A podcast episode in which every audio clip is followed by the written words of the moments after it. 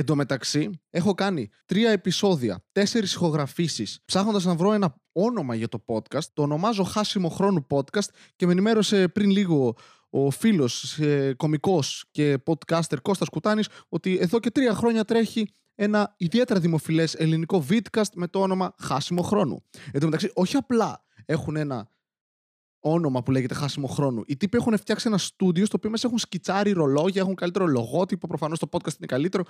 Οπότε, μαλάκες, εγώ αφιέρωσα, είμαι τόσο αποτυχημένος που μετά από προσπάθεια επί τέσσερις ηχογραφήσεις να βρω ένα όνομα, βρίσκω, το ονομάζω Χάσιμο Χρόνου. Το αναφέρω είκοσι πέντε φορές μέσα στο επεισόδιο, φτιάχνω λογότυπο και εν τέλει υπάρχει ήδη, ρε μαλάκα. Δηλαδή, μετά από προσπάθεια, απέτυχα. Πάλι. Ε, θα το ονομάσω, μαλάκα, το χειρότερο podcast, έτσι. Άμα το ονόμασα το χειρότερο podcast, εντάξει, αυτό αξίζω εγώ, αυτό αξίζετε εσείς. Ξυπνάω το πρωί, ψάχνω να δω πού υπάρχει τέλος πάντων το podcast και βρίσκω ότι υπάρχει ένα άλλο podcast το οποίο λέγεται το χειρότερο podcast. Ε, κοιτάξτε λίγο. Απάτα γαμηθείτε, εντάξει. Ένα όνομα, δηλαδή το ονομάσω κάπως ψάχνω. Ωραία, λοιπόν τώρα το podcast λέγεται το άχρηστο podcast. Θέλω να περιγράφει τις ε, ικανότητες που έχω σαν άνθρωπος. Εντάξει, οπότε ό,τι ακούσετε στο επεισόδιο, αν ποτέ αναφέρω λάθος όνομα, απάτα γαμηθείτε, εντάξει. Το άχρηστο podcast, τέλος.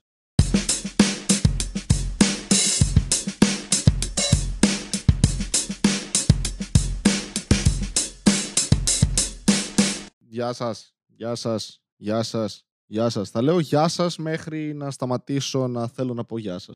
Είναι σαν τη ζωή. Ζεις μέχρι κάποια στιγμή να πεις «Α, δεν θέλω άλλο». Ή το σώμα σου να πει ακριβώς το ίδιο πράγμα. Τέλεια, ξεκινάμε υπέροχα. Τέταρτη ηχογράφηση που κάνω για αυτό το πράγμα έχει ήδη ανέβει. Υπάρχει σε πλατφόρμες όπως το Anchor, το Spotify, iTunes μάλλον θα μπει τις επόμενες μέρες και κατ' επέκταση και σε άλλες πλατφόρμες τύπου Castbox, Podcast Addict. Προς το παρόν είναι απλά ε, ένας τρελός τύπος ο οποίος ε, μιλάει σε ένα μικρόφωνο. Αλλά σήμερα έχω ιδέες, έχω σημειώσει πράγματα τα οποία θα ήθελα να πω. Κατά πάσα πιθανότητα θα ξεκινήσω, θα πάρουμε ως αφορμή κάτι από αυτά και θα πάμε στο διάλογο. Λέω να σταματήσω να λέω ότι δεν ακούει κανείς το podcast, αν και οι αριθμοί αυτό δείχνουν. Αυτή τη στιγμή που ηχογραφώ έχουμε μηδέν plays οπουδήποτε. Γαμάτο. Δεν υπάρχει κάτι καλύτερο από το να υπάρχει, να ζεις στην εποχή του ίντερνετ που έχεις κάθε τρόπο να προωθήσεις αυτό που κάνεις και να μην καταφέρνεις να σε ακούσει κανένας. Είναι σχεδόν ικανότητα. Το, αυτό με βοηθά να κοιμηθώ τα βράδια. Ότι, οκ, okay, Βασίλη, μπορεί να είσαι άχρηστος, αλλά είσαι τόσο άχρηστος που μπορείς σχεδόν να περηφανεύεσαι. Ε, αυτή η ανικανότητά μου να προμοτάρω τον εαυτό μου ή οτιδήποτε κάνω, ε, με τα χρόνια με ενοχλεί, αλλά με παραδέχομαι και λίγο.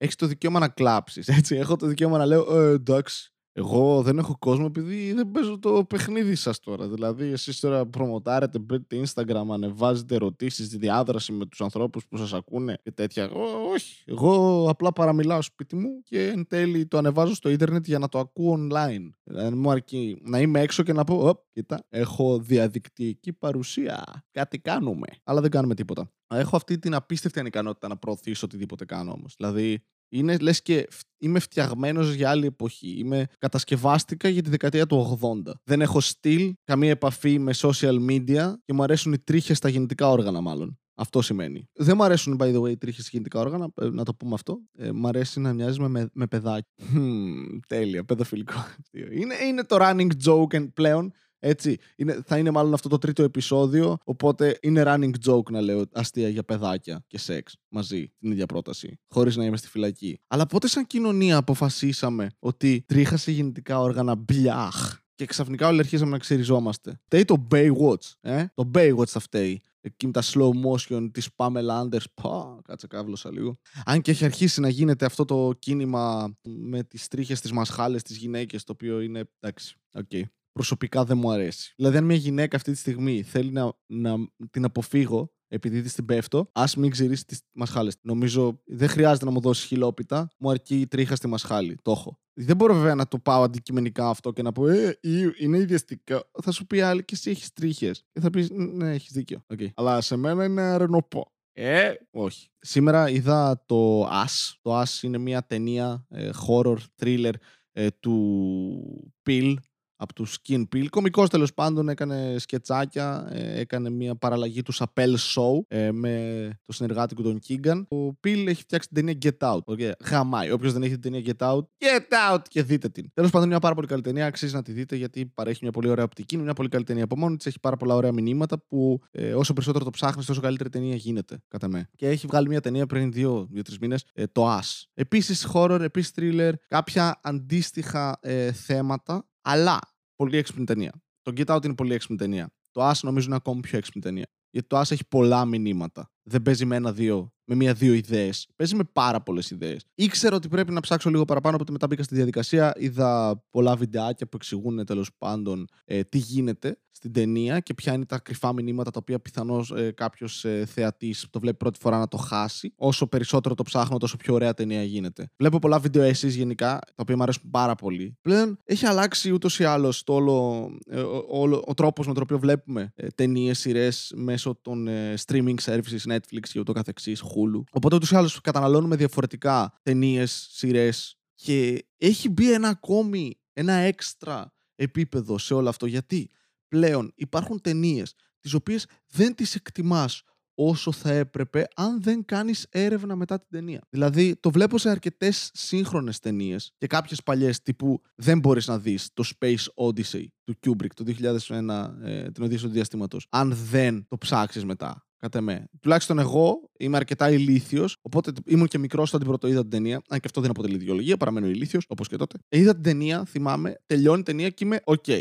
γάμισε, αλλά δεν ξέρω γιατί. Και αισθάνομαι υπερβολικά χαζός. Οπότε έκατσα, έψαξα και όταν έψαξα και έμαθα τι τουλάχιστον εικάζουν τι προσπαθούσε να πετύχει και να δείξει ο Kubrick, τότε εκτίμησα παραπάνω την ταινία. Βέβαια, είναι λίγο η χιψτεροπροσέγγιση στις ταινίες αυτή. Ε. Για να μπορείς να πας μετά στην παρέα σου, να δεις την ταινία πρεμιέρα και μετά να πας στην παρέα σου και να πεις «Ε, δείτε την ταινία». Γιατί, εντάξει, ο... φαίνεται ξεκάθαρα ότι ο δημιουργός ε, προσπαθεί να προσθέσει επίπεδα και να φτιάξει μια πολύπλοκη ταινία η οποία διατηρεί την απλότητά της μέσω των πλάνων, της μουσικής. Είμαι αυτός ο τύπος. Είμαι, είμαι ο κρυφοχιπστεράς. Είμαι ο τύπος που θα κοροϊδέψει αυτόν ο οποίος δεν κατανοεί το βαθύτερο νόημα της ταινία. Αλλά είμαι ταυτόχρονα και ο τύπος που θα κοροϊδέψει το χίπστερ. Σε φάση, τι βα, βάζεις βρώμη στο γιαούρτι. Το γιαούρτι το τρώμε σκέτο με την πέτσα. Πέτα λίγο μέλι στην καλύτερη. Τι είσαι, κανένας γυναικωτός? Ομοφοβικό αστείο. Πάμε. Ίσως απολαμβάνω περισσότερο τις ταινίες οι οποίες με βάζουν σε διαδικασία να πω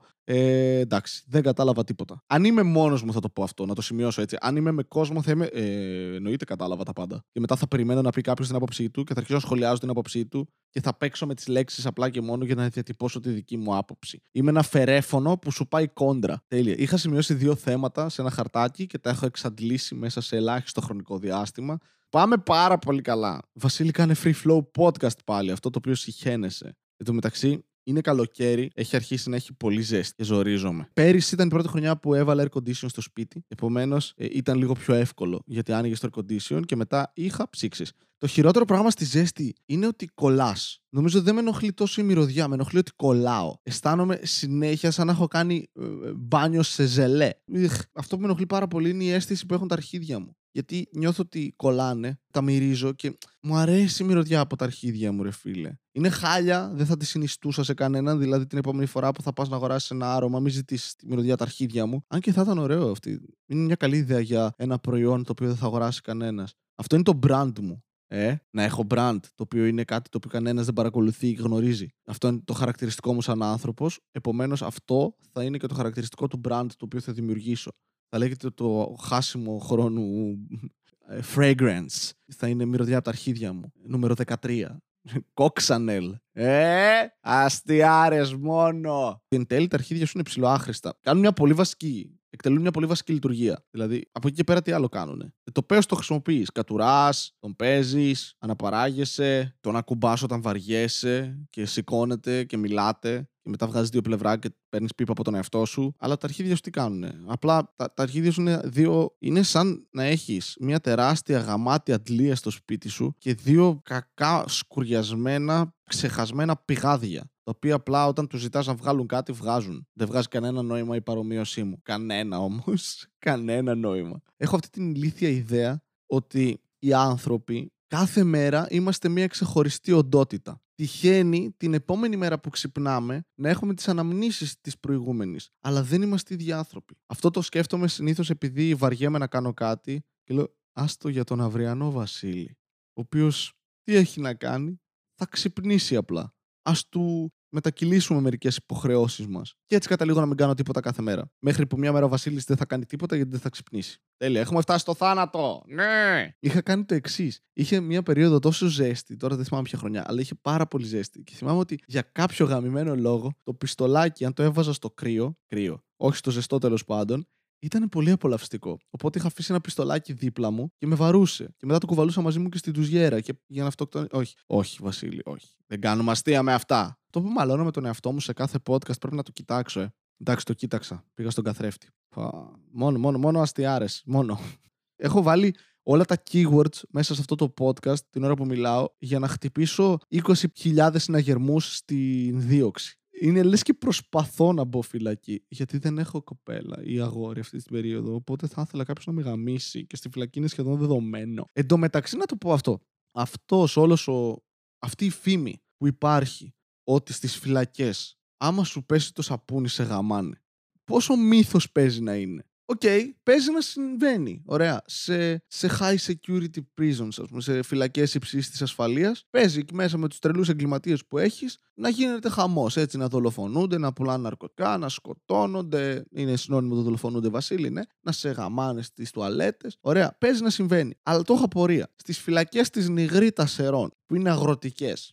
Μπαίνει εκεί μέσα ο θείος μου ο Τάκης, ας πούμε, επειδή είχε, έκλεβε επιδοτήσεις ή επειδή έτρωγε σιγά σιγά το οικόπεδο του γείτονα, πηγαίνει, του πέφτει το σαπούνι και πηγαίνει ο άλλος ο θείος μου, ο Μανώλης, και το γαμάει. Δηλαδή σου πέφτει το, σα, το σαπούνι, το οποίο επειδή είναι γεωργικές φυλακές, είναι αγροτικές. Γεωργικές, αγροτικές φυλακές. Τι είναι. Πεις γιατί λέγονται αγροτικές φυλακές. Τι κάνει. Τους, αντί να έχουν μπασκέτες στο προάβλιο και γήπεδα βόλεϊ και αυτά τα βάρη με τους τατουαρισμένους ε, φασίστες, έχει απλά ένα χωράφι και είναι χωρισμένο σε, σε sections, είναι σε, σε τομείς τους οποίους ε, ελέγχει διαφορετικό γκάνγκ. Ε, μια συμμορία, ας πούμε, έχεις τους Ρωσοπόντιους δεξιά, έχεις τους και τους Πόντιους αριστερά. Και τους Τούρκους να σκοτώνουν τους πάντες ως γενοκτονία. Ε!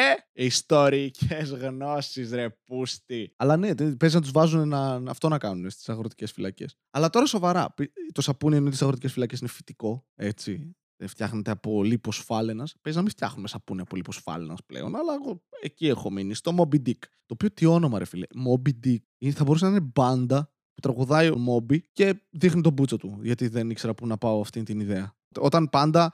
Νιώθεις ανασφαλής για ένα αστείο. Τρεις διάδρομοι υπάρχουν. Τρία μονοπάτια τα οποία μπορείς να ακολουθήσεις. Ένα, αστείο για κλανιές. Δύο, αστείο που σε γαμάει ο παππούς σου. Τρία, αστείο για έναν πούτσο. Ή σε γαμάει ο παππούς σου και σε κλάνεις στο πρόσωπο. Οπότε συνδυάζεις και τα τρία και έχεις πλήρη κωμωδία. Εντάξει, έτσι. Ένα, ένα τζάμπα μάθημα. Αισθάνομαι πάρα πολύ περήφανος για τις αποτυχίες μου, να ξέρετε. Αισθάνομαι πολύ περισσότερο περήφανος αν κάποιος άκουγε αυτό το podcast για να χάσει τον χρόνο του μαζί μου. Αν θέλει να μου κάνει και παρέα, δεν έχω κανένα απολύτως πρόβλημα. Αλλά εντάξει, μωρέ. Όπως ε, στρώνεις, ε, κοιμάσαι. Το πάτωμα. Έχω κάτι άλλο να πω, οπότε θα σας αφήσω εδώ. Ευχαριστώ πάρα πολύ όποιον άκουσε αυτό το πράγμα και έχασε τον χρόνο του μαζί μου. Θα τα πούμε λογικά στο επόμενο επεισόδιο, το οποίο δεν ξέρω πότε θα βγει. Γενικά δεν ξέρω πότε βγαίνουν τα podcast αυτά. Ε, ε, από μένα εξαρτάται. Αν ξυπνήσω εκείνη τη μέρα και αποφασίσω ότι θέλω να είμαι παραγωγικός, δεν θα ασχοληθώ με το podcast. Αν αποφασίσω εκείνη τη μέρα ότι θέλω να χάσω το χρόνο μου, θα κάνω ένα podcast. Πάω να φάω κάτι άλλο, όχι κρέπες.